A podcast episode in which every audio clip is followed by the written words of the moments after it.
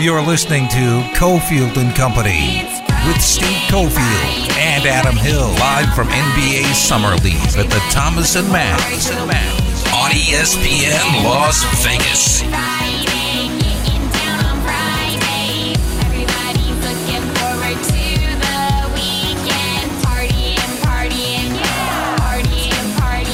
Yeah! All right, I don't want to scare this old lady walking by at the Thomas and Mack. She had a full, full plate of food. That would have been a disaster. It's Cofield and Company. We are all set up at the NBA Summer League. We'll be here next week as well for a few shows, but on the opening day, we are here. All the uh, big new stars of the NBA and some holdovers who've been at the Summer League before. They're here as well. Some locals are here, so we'll uh, work with the vast guest booking crew on getting some of the locals on. He's mentioned uh, Adam Hill is here, by the way, and Damon is back in our Findlay Toyota studios. James is helping out. I know a busy day today, sold out. Um, for me, walking in, and I know you too, I forget sometimes how big the summer league is because I actually I think I was off last year during this week, so I wasn't out here. And this is no shot at UNLV basketball, but the, the attendance just hasn't been that good. And when you walk into the Thomas and Mack and you have a really big crowd, I was looking at the lower bowl and I'm like, holy crap! It's you know, two thirty in the afternoon. The prime time stuff is coming up later on, Yeah. And there's ten thousand plus in the building now, and these tickets are impossible to get for opening day. We've got Wemby, we've got uh, Brandon Miller, who is a, just a gunner. Uh, we've got Whoa. Scoot Henderson. I went full Malika Andrews there. Uh, for Damon. Um, we got Scoot playing. So it's a slamming day right out of the gates. And this is, folks who haven't been here, this is such a monster event. And I've done the same spiel now for like 19 or 20 years. This event is one of the coolest that we have all year long. They keep adding elements to it, like NBA Con. But it is now a world basketball convention right here in Vegas.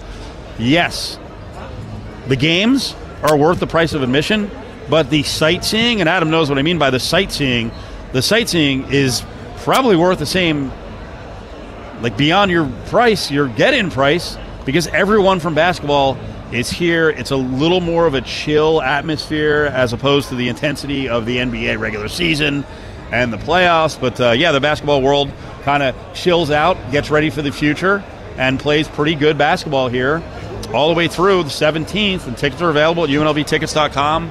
The uh, concession stands are uh, stands are jamming.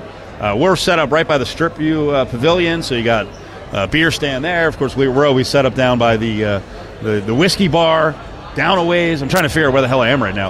Uh, so we're by 234, 233. Normally, I think we're over at 216. Is that opposite side of the building? Yeah, yeah. it is. I know you're very familiar with the building because you had. What was your story about not being able to get in? Oh, dude. It, yeah. It Was that, was that for a UNLV game? It was a or UNLV another game. event. And I was like, how could you not get in? Was UNLV You've been coming here for 25 years. But we were way too early, Yeah. so nothing. No, none of the doors were open. It was a, it was a mess. But yeah, they, look, you you said as soon as you walk in, you realize how big it is. As soon as you try to park, you realize how big it is. Parking lot's full, and it's you know hours before you know the the most anticipated game of the day. But it's really every game. I mean, you talk about just throughout the day. Everybody talks about that big matchup, but right now you've got you know, Julian Strawther playing. Local, you know, obviously a, uh, a a guy who played at a very very high level in college at Gonzaga, and now is playing in the league. And I think he's playing against Drew Timme right Yeah, now. what about your guy, Drew. Timme? You love him. Yeah. So I mean, Do you? No, I don't. No. But I mean, actually, I do like his game a lot, and I think he's going to be a solid NBA player. And I think that's a that'll be one of the stories we probably talk about next week. Um, it was, I thought I was thinking of this as I was sitting courtside at Gonzaga and UConn, right? Yeah. Because I was there for Gonzaga and UCLA. That was a Strawther bomb that he hit in the final seconds. But Timme was so good at times. Then he got kind of eaten alive by the officials. And when he was in there against Sanogo, Sanogo kind of beat him up pretty good. And as I'm watching, I'm like, I wonder if Sanogo is going to go pro because he ain't going to get drafted. This 6'9", 260 guy who is crushing people in college basketball, should he go? And then what happened? Both went undrafted yeah. like the I won't even say the plight of the big man because I don't think it's as bad as the running back in the National Football League because I still think there is room for it to turn back with the big man. But right now we're in this weird period, like the running back, right? Like every year we go into the draft and Bijan Robinson got drafted, and all of us were like, now this year he may go out and rush for 1,600 yards. Yeah, but that's not and, the point. And, and it might work for three or four years, but you know what also works in the NFL? A fourth round pick Yeah. at running back. And right now they're looking at big men, and they want you know Euros and international draft and stash developmental guys. Uh, the 22 or 23 year old American big men, pfft, they don't want them. Uh, so they have to work their way into the league, and this is how they work their way into the league. Their first impressions will be made here. Yeah, for sure. By the way, I've already seen uh, Wemby shirts and Scoot Henderson shirts. Which, by the way, the Scoot shirts are Blazers shirts, which must have just been made. That's awesome. uh, pretty wild. Uh, but yeah, you're you're. I mean, you're right. Obviously, this is where you see guys, and this is one one of my favorite things every year for people that haven't been out here is you sit down and just kind of you know go to one of the gyms, and that's you know again you can go back and forth between two gyms. There's two games going on at all times. But you go in there and you're like. Hey, wait! I know this guy. Oh, I know this guy. I know this guy. It's it's just a college all star game of people that you know and you saw play in college Yeah. that are now maybe two years. Obviously, there's the, the draft picks that are very recognizable, but you know, two three years ago, and they're they're still trying to you know work their way in, and a lot of them will be in. I mean, it takes time to develop these guys, but I mean, from big guys to uh, you know all kinds of players uh, are are in that kind of same situation. You just see a, a ton of players that you recognize and you know, and, and are trying to work their way in, and this is a good place to do it. And you'll see a lot of these guys that are playing today and tomorrow and the rest of the week in the NBA next year and two years down the road. Uh, funny story, you know, going down in about an hour or so is Scoot Henderson will be playing. Portland is taking on Houston. That is a four o'clock local start. It's inside the Thomas and Mack. Uh, if you walk up to the window, right, another day, because right now you can't get tickets unless you go the uh, ticket seller, uh, ticket reseller route. Um, if you walk up to the window and you're like, you know, wow, forty-five dollars for the day, you know that is completely worth watching Scoot Henderson play. You, you could have watched him at the DLC for pennies Yeah. on the dollar the whole G League Ignite season. Now the competition here Yeah. is a lot better, but Scoot was in town the whole time. And then, of course, the big cappers tonight, we've got Brandon Miller and Charlotte and San Antonio and uh, Wemby fresh off that assault by some singer uh, lady. We'll get into that later on, the update on that. That's a 6 o'clock start. Wemby against Miller. And then uh, I'm guessing you're staying around later. You're going to be here all day. You got to. You have to do a feature on your dubs. I'm going to be here, except for UFC tomorrow, I'm to be here for the next like 80, 90 hours. Nice. And then you're out of home. town. I'm out of town. And then you go on vacation. Yep. How dare you? I know. Missing the second half of Summer League. Yeah, you got to take it sometime. We, we always joke with Adam Hill, he's uh, jack of all trades, master. Uh, um, but like the football season essentially is the last week of July, all the way through what mid May. Yeah.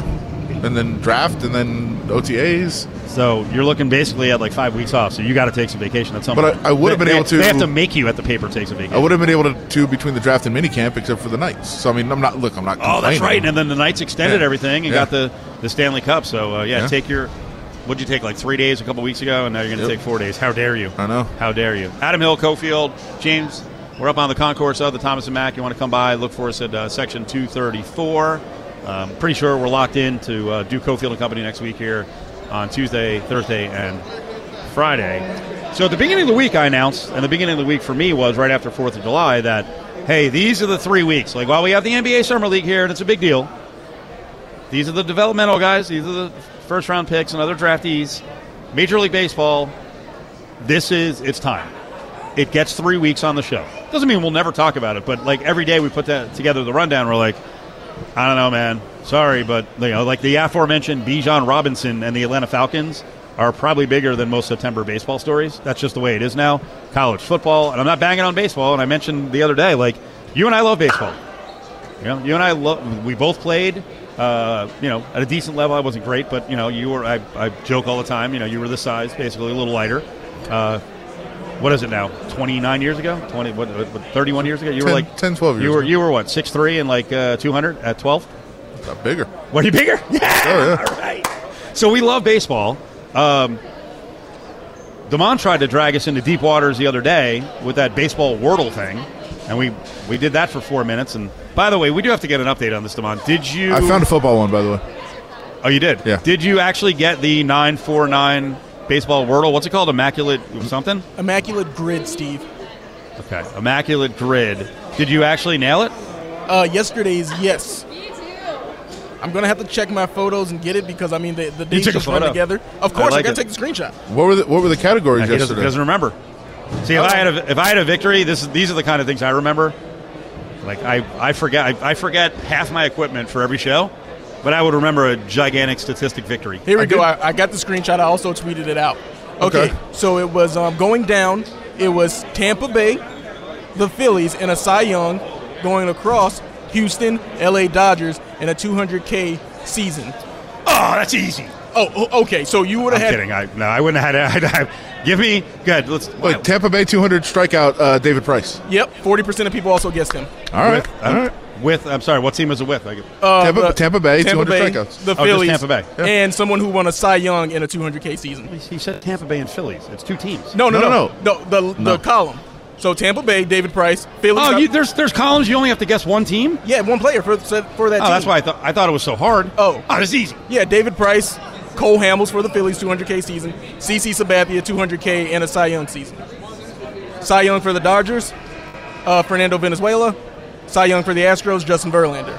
Did you call him Fernando Venezuela? I'm sorry, I messed up the name. Sorry, I, uh, you know, I'm sorry, I messed up the name. I'm sorry. I just I still feel really weird that the two old guys are not the nerds when we talk about this. You, look at how happy you are. yo, my best one Look, he keeps going. He was Carlos Pena, so happy. Tampa Bay and Houston. Carlos Pena, also Astros and Phillies. Roy Oswalt. Come on, man. Good one. That was That is dealing. I mean, yeah, Chase Utley for the Phillies and the Dodgers, and Carl Crawford for the Dodgers and the Tampa Bay Rays. The show has grinded to a halt Yes. on that. Phillies and Dodgers, Trea Turner. And See, come on, Adam's getting I into it. I I'm can't in. do this. I'm I can't in. do this. Um, all right, here was today's story for the three weeks of baseball coverage on Cofield and Company. We have more injury news, and all these sports are a war of attrition. And in baseball, Mike Trout has completely changed potentially the trajectory and the future of the Angels with his hamate bone snappage. And This, now one of the surpri- next one is devastating. one of the surprise teams in all of baseball. And again, remember, I will remind people regional baseball networks were crashing at the beginning of the season because the carrier, Diamond Sports, said the Diamondbacks and the Reds, we can't make money on them. And then I'll add the addendum they suck. The organizations don't try, they've been terrible. And both are good this year. And one of the reasons the D backs are good is because of Corbin Carroll. And now, what did he do? He was taking a swing just like Mike Trout was, and his shoulder just looked like it popped out. Now, first updates have been positive that it wasn't that bad, but this was his surgically repaired shoulder, um, and it did not look good. And I think the first thing I thought of, and I think most people thought of, maybe that follow this closely, I sat two weeks ago, uh, less than two weeks ago, about nine days ago, with a bunch of my friends who are in the sports betting world, screaming at them at how great of a value Elly De La Cruz was to win the, the Rookie of the Year. Yep. Screaming. Did now? Did I bet it? Of course not. No. And now all of a sudden, it's wide open because Corbin Carroll was like a minus six dollar favorite. It was almost like the award had already been given out. As of a couple of days ago, Carroll was minus 650 to win Rookie of the Year. Elly De La Cruz was plus 550. Matt McLain and Spencer Steer from the Reds were 30 and 50 to 1. I will throw in Andrew Abbott, who, if he Yeah. pitches like this the rest of the way, he's probably he he's probably got 15 starts. He won't. Um, He won't. But he's he's 50 to 1. I mean, I don't, he probably isn't right now. Yeah, his advanced numbers are pretty pretty lucky. All right. Uh, but he's been great for sure. But Elly De La Cruz, to me, the value is there not only because how, how he's playing, of course, but the record of that team since he's come up is unbelievable. Yeah. And if they continue to play at this rate, which of course they won't, I mean that's impossible. But if they run away with the division, like he has to be considered. And now all of a sudden, the door's wide open, and Yeah. I completely missed the opportunity. You know, it's funny. The other day, I think we were talking about De La Cruz for some reason. It was late. It was last week. No, you know, we were just talking about the Reds in general. And Adam Candee was on, and he mentioned uh, someone who had come up with the Reds and was doing well. And he's like, I don't even know who this guy is. And if I don't know who this guy is on this show, then no one does. And I, I we were out of time, and I'm like, bro, just because you don't hear this stuff on the air, do you know how many fantasy baseball leagues I'm in? I'm, I'm in a league, and you're in it now too. That that is date, dates back to 1989. Yeah, also- I, I can I can remember drafting Paul Marek because he had a good spring in whatever ninety one or something. Trust me, I'm in multiple leagues. I know Adam is in multiple leagues. We're We- in dynasty leagues. We also We're deal in with auction leagues. We, also have minor deal- leaguers. Yeah, we also deal with prospects. And by the way, last year when he was still in the minors, I traded Corbin Carroll to try to compete. You got to do it. I did it. I mean, I finished second, but I just I basically sent, I sent someone an offer today, not an offer, but hey, here's every minor leaguer I have. If you're looking for young guys, here you go. But when Candee said it, I was like, wait a second. I wonder if be the same- careful. I wonder if it's the same person. I just offered all my minor leaguers for a couple. Yeah, I'm sure it's going to be good competition. yeah, it was a guy in the our uh, my really old league, which is what I guess that would be 34 years old now. That uh, has like Pete Alonso and uh, Corbin Burnes up for grabs. So I was like, here you go, We yeah. and I got more. Let's keep going. Yeah. So that's a dopey league though, because there's a, a lot of guys who are buddies. Yeah, right. Yeah, Kelly from the Thomas and Mack is here. Oh What a- yeah, what a legend. these are my favorite. Okay, so so I'll tell you a story real quick. Where were we? Were we courtside? Oh, you know what it was? You gave us you gave us a bottle of ginger ale. I'm telling a story, and she doesn't know. Mike, you gave us a bottle of ginger ale. I saved everything. I couldn't drink it, and was it Schweppes? I brought it over to a UNLV basketball game at I think I think it was uh, Mandalay or something, right? And I had it I had it up on the table, and I guess someone came over because they're like, "Oh, that's in a TV shot behind the benches." And uh, you know that's not the sponsored ginger ale. Like, okay, so she got us. I'll give the free pop. She got a Shasta, It's the best. Shasta the mini can. It's delicious. I love it. Now I'm ready to go. I'm Fired fired, up. up. All right. Well, there Thank you go. you. Some, some good rookie of the year stories. I do miss the Thomas and Mack. I feel like we haven't been here forever. By the way, um, I'll have to ask if I have permission on this. Uh, Barry Odom radio show is almost set with all the dates. Got some notes on that. So a lot of UNLV stuff coming up later in the show. A lot of basketball talk. Back in the Findlay Toyota Studios, Damon is steering the ship. James is out here. It's Cofield and Adam Hill. We're uh, rocking and rolling, getting ready for day one. As it's already started, tip-offs have already started. Games are going on here at the NBA Summer League. Now back to Cofield and Company with Steve Cofield and Adam Hill, live from NBA Summer League, Summer League. on ESPN Las Vegas. Yep, yep. Day one of the Summer League 2023. What are we looking at? 19, 20 years here. Doing this thing since 2004. A little bigger than it was then. A little bit. Yeah. Uh, we had uh, Al Hall on, Albert Hall, a few weeks ago. He's one of the organizers of this thing for the last 20 years. And he was talking about uh, interactive promotions where, you know, you basically could get like free tickets anywhere in town back in 2004. And uh, it, the thing's blown up ever since. Uh, you remember, I think the biggest year ever, and this this may match it with Wemby. You know, you've got this unicorn who's seven four, seven five, playing freaking small forward. Like no one's ever seen a guy like this. I think I thought the biggest year was. I thought Zion was the breakout year. you think? Yeah, that was no. that was the year where it you're, turned pre- the you're, you you are you are It's- not it's the objective. year where Don't be turned the- prejudiced against my family. It's the year where it turned the corner.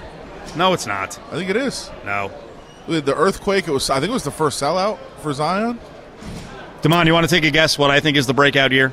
The breakout year, the biggest year, the biggest phenomenon. Fans went crazy. I know what you're going to say. Well, I want Damon to try to guess because I talked about it the other day briefly. I probably did it yesterday. I talked about my my other family, my second dad. Oh, the Ball family. Yes, Lonzo. That- dude, that year was crazy. There were balsicles. That sounds dirty, but people were walking around with popsicle sticks, like the big ones, of the Ball family and LaVar. The photo ops, that was gigantic. Zion was gigantic too. What was the, and the, there was an earthquake during the game. Oh, that's right. Huge, huge moment. I think most most memorable moment in summer league history. All right. Well, we got Wemby. We got Brandon Miller going at a little later. Scoot Henderson's coming up in about 35 minutes. Again, it's sold out today. I guess if you go uh, ticket reseller route, you can probably get in, but it's going to cost you a lot. But if you want tickets for, you know, the schedule's out too. A lot of it is. Uh, and then they start to play a tournament towards the middle and the end. Um, grab your tickets now if you want to see. Like we said, I mean, if you haven't seen Victor Wembanyama, absolute unicorn. I, I don't even know what to compare him to. Uh, you know, it's to go way back. It would be you know Ralph Sampson back in the early '80s in college he was a basketball, who, who was seven. That's my point. He was seven foot four, and he was so dominant because he was so freaking big and long. And now this guy's playing two guard and small forward. Yeah, that's. I mean, that's I think what makes the the unicorn argument of we've seen tall guys before, we've seen big dominant guys in the center before. We don't see them anymore, really, but we don't see a guy that is seven four. Well, I guess it was seven three and a half on the measurement.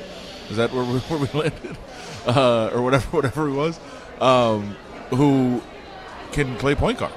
It's wild. It's crazy. What's the rest of my schedule here? Uh, okay. I was looking for someone else. Uh, no Holmgren. No. Are they playing today? No, not on the schedule today. No. Coming up. We'll we'll uh, we'll look we'll look up his first game. I actually, as much as you know, we always have the tradition of one versus two now, and we're going to see that tonight. And that's why it's sold out today. Uh, I actually think people are more looking forward to Wemby Scoot rematch, yeah. which we already saw here in Vegas a couple times. But um, I, I kind of think that's what people are more looking forward to on Sunday. I mentioned Chet Holmgren. Who's going to have a bigger year, Wemby or Holmgren, Holmgren, num- numbers wise? I think Holmgren. I mean, look, uh, it- it's he's technically going to be a rookie, but um, you know he's had he's had a little bit of time to develop. Uh, I think he looks very different than he did last year uh, when he already looked pretty ready. Um, and I, I just think there's going to be so much expectation on Wemby. I do think they're going to manage him a lot. I don't I don't think he's going to play you know a ton of minutes, and they probably will with Holmgren as well. But um, I, I think Wemby's going to be very very managed as he should be uh, right now, right away off the bat, and it could hold back his numbers. And I think people that look at it at the end of the year and say, "Oh, a little bit underwhelming," are going to be probably sadly mistaken when they uh, see what you know what develops afterward. Because I, I wouldn't base a whole lot on his numbers this season. Uh, biggest event tonight at six o'clock. Is it Wemby and Miller, or is it the beginning of Power Slap three? Uh, the first one, I don't What? think the second one's a real thing. More viewers all over the Oh, world and on the web. Wem- that's not even close. That's Wemby for sure. Are you sure? Yeah.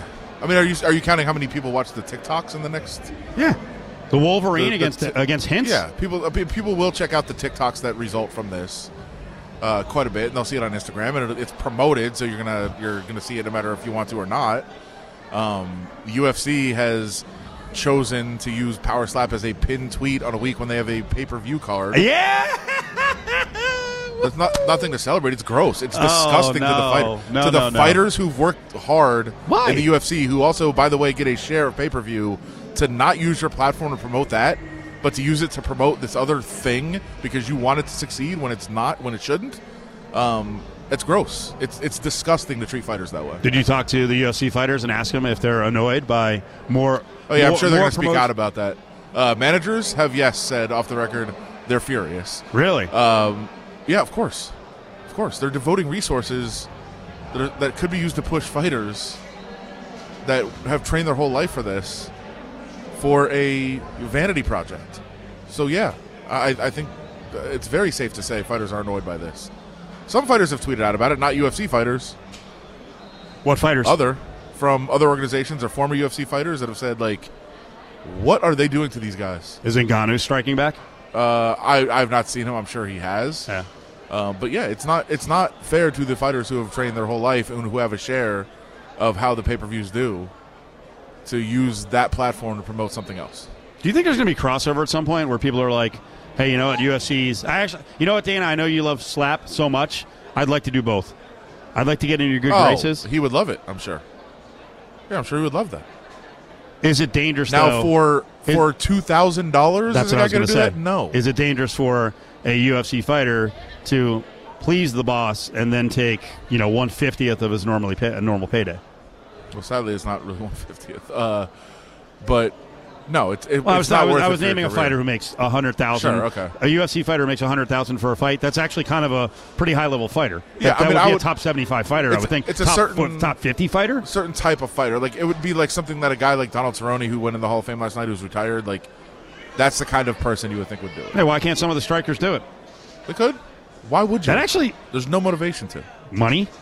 It's two thousand You just mentioned Donald Cerrone, who can't fight at a high level in MMA anymore. Go slap. It's two thousand dollars. Why are you laughing, Damon? I think that's an, it's a natural progression to go into power slap at the end of your career to still make a few thousand dollars. And guess what? If enough eyes are driven via social media and to the broadcast, then that person's actually helping all the other slappers. Why do they care about the other slappers? Yeah. What? Why Well, it's also a way to make money. not. It's not. You're old. You can't do MMA anymore. Right. You can. I guarantee you can make an appearance for more than you can make from Power Slap. That's a guarantee. Okay, what about some of the guys who I know you love tough? What about some of the guys who haven't been winning on tough? Yeah, yeah, sure, they would do it. The paydays are going to go up at some point. At some point, are they? Nobody's watching. Yes, they're going to go up. They're not. I, It's it's going to explode. I mean, you, they would have to. Yes. At some point. For I mean, just based on minimum wage going up, they'll they'll have to raise power slap. Okay, it's not that bad. It it is. Actually, for the hours put in, Yeah. I don't know how many hours do slappers really put in. I can't imagine much. Road work every morning. You getting up at Yeah. five and, and running your ten miles. A lot of conditioning. You got to have legs. Yeah, sure. You, you got to condition a couple months out. You got to have the wind. I, I, di- I heard some complaints yesterday He too. hates it from, so much. I do hate it, and, and I'll also say this because I've noticed it as well.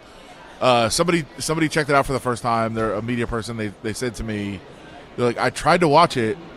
Like every slap is a foul, and then they just say foul, and then they move on. And they're like, they're and it seems like they're making up the rules as they go, which is true also. Um, so I think that's an issue.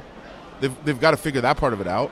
But I don't think they want to because I think they want the illegal slaps that cause more damage. Like, oh, illegal, but hey, that guy's knocked out. Fun. I'm on board. Sure. I like it.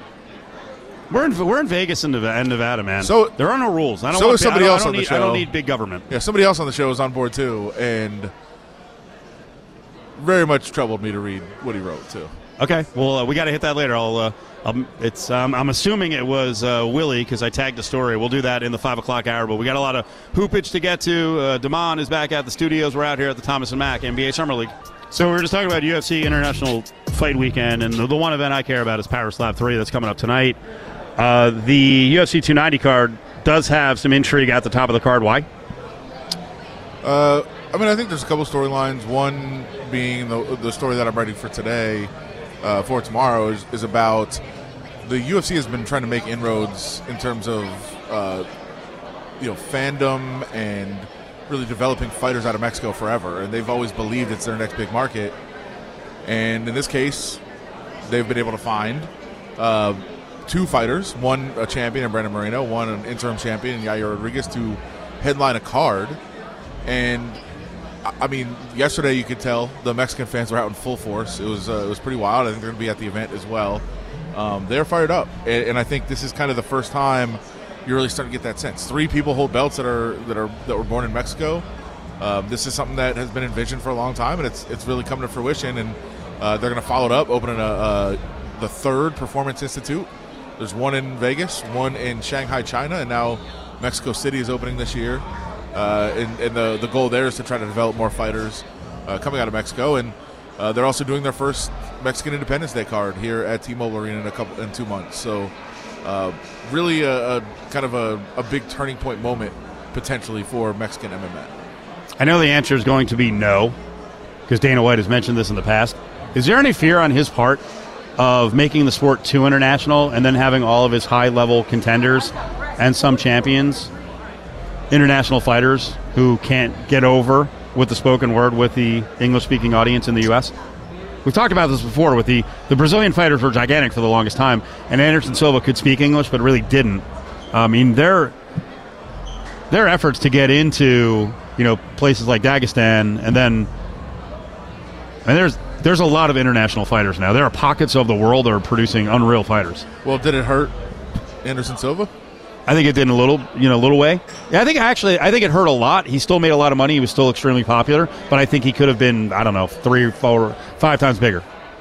Sure, but I mean, it didn't hurt them to have him as champion. They grew exponentially while Right. he was the biggest star in the, The, sport. the key then they had other big stars, and the other thing is he was so freaking dominant. Are a lot of the internet? I mean, Khabib's pretty big, and I then Khabib decided to cut it off before he probably Yeah. was going to get to another three years of superstardom. And his English is actually very good, so he was relatable. Although he didn't really, uh, he didn't choose to say that much very often. But uh, yeah, I, I don't think it's an issue because I think uh, you can continue to uh, to have guys that are champions that uh, are very marketable, very popular, and they don't necessarily have to talk about it. But um, right, if it was every single champion, it might be an issue. But I don't think they're anywhere close to that. Former UNLV quarterback and current voice of the Rebels on radio, Caleb Herring is live right now on Cofield and Company.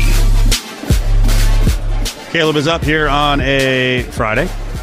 Damon's back in the studios. It's Cofield. It's Adam Hill. Full house. Full house. Remember to check out at Steve Cofield at ESPN Las Vegas, YouTube. I can't even name all the places. We're putting videos up. Uh, we also, Caleb and I do the UNLV All Access podcast. So uh, last week's version is up all over the place. So make sure you check that out. Caleb, what's going on, buddy? You uh, fired up for the NBA Summer League. We got uh, Scoot coming up here in 15 minutes, uh, who was playing with the Ignite, went to Portland, number three pick, number one and two picks. Wemby and Brandon Miller are up at 6 o'clock. So it's on. NBA Summer League is here.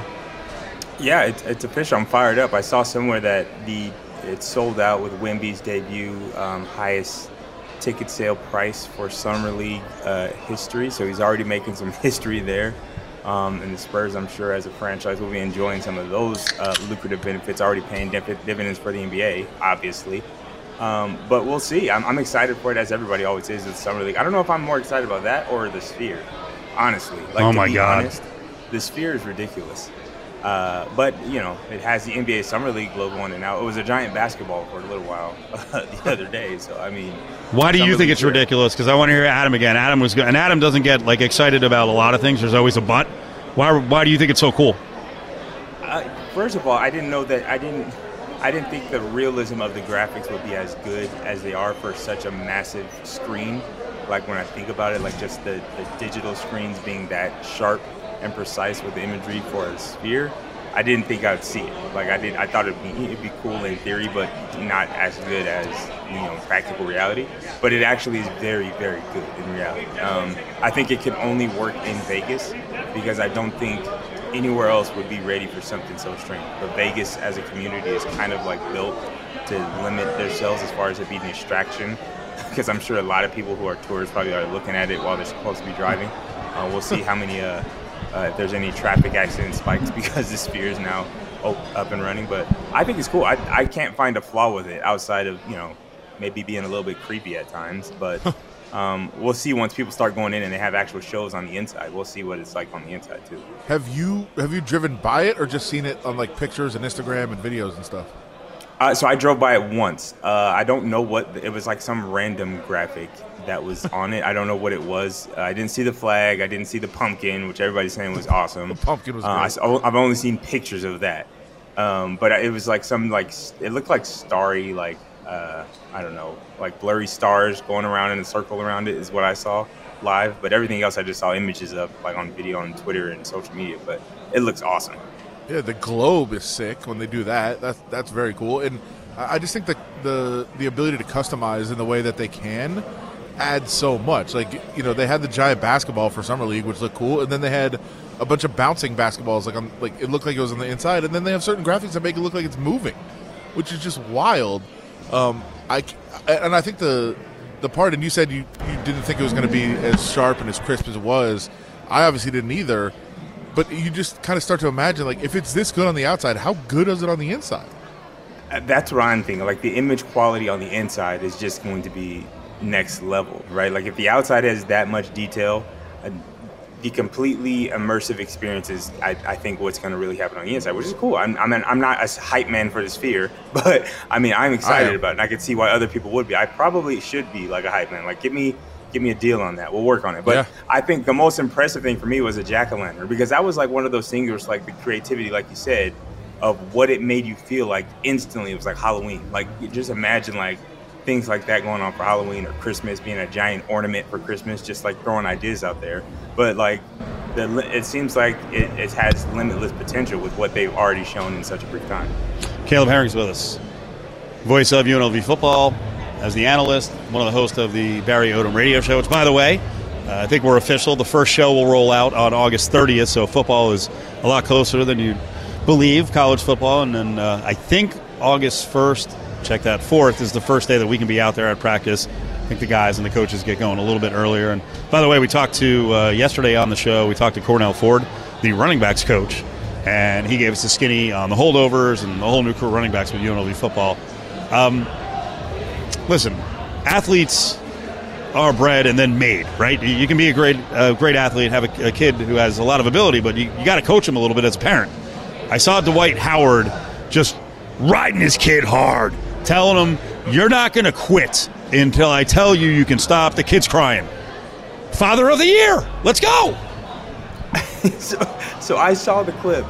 I everybody said it was like hard. I just to me I was like that was that was hard. That was harsh parenting. I, I mean, granted the reaction of the child may have been like you know pretty tough to watch, but to me, I think there is a point there's a level, especially if you're an athlete and you know what it takes to achieve greatness. I think you can't help as a parent but to try to push your kid to get an understanding at least um, when they want to embark on a, an athletic journey, when they want to try to do something with athletics. Uh, you want to push them as hard as they can because sometimes the world of sports doesn't really care if you if it hurts or if it's hard for you.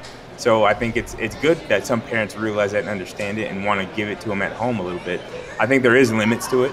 I don't think Dwight Howard reached that limit, in my opinion. I think uh, if that was hard, then my upbringing uh, was was just brutal. If that was considered hard. I think you made the, the the right point though of if the kid wants to succeed. Like I think that's the question. Like when you look at a kid like that, like do they want to? Do, do they want this, or the parent wants? No, you have to make them want it. it? No, that's the problem. Yes, yes. That's the problem. That's the way it works. I think- Kids I don't think know they want it. I think there's I think there's kids that think they want it until they have the reality check of what it is that they actually want. So what you you want to play basketball, sure, but do you want to work at it? Do you want to do the work that it is 90% of the time outside of game day? Um, do you, want maybe the the success that dribbling a basketball or how cool it looks to play football or whatever in your particular sport, but do you really want to do the work? And I think some parents have the responsibility before they put them out there to the public with a coach, with other kids maybe in the sport, the, the embarrassment that may come with it if they fail.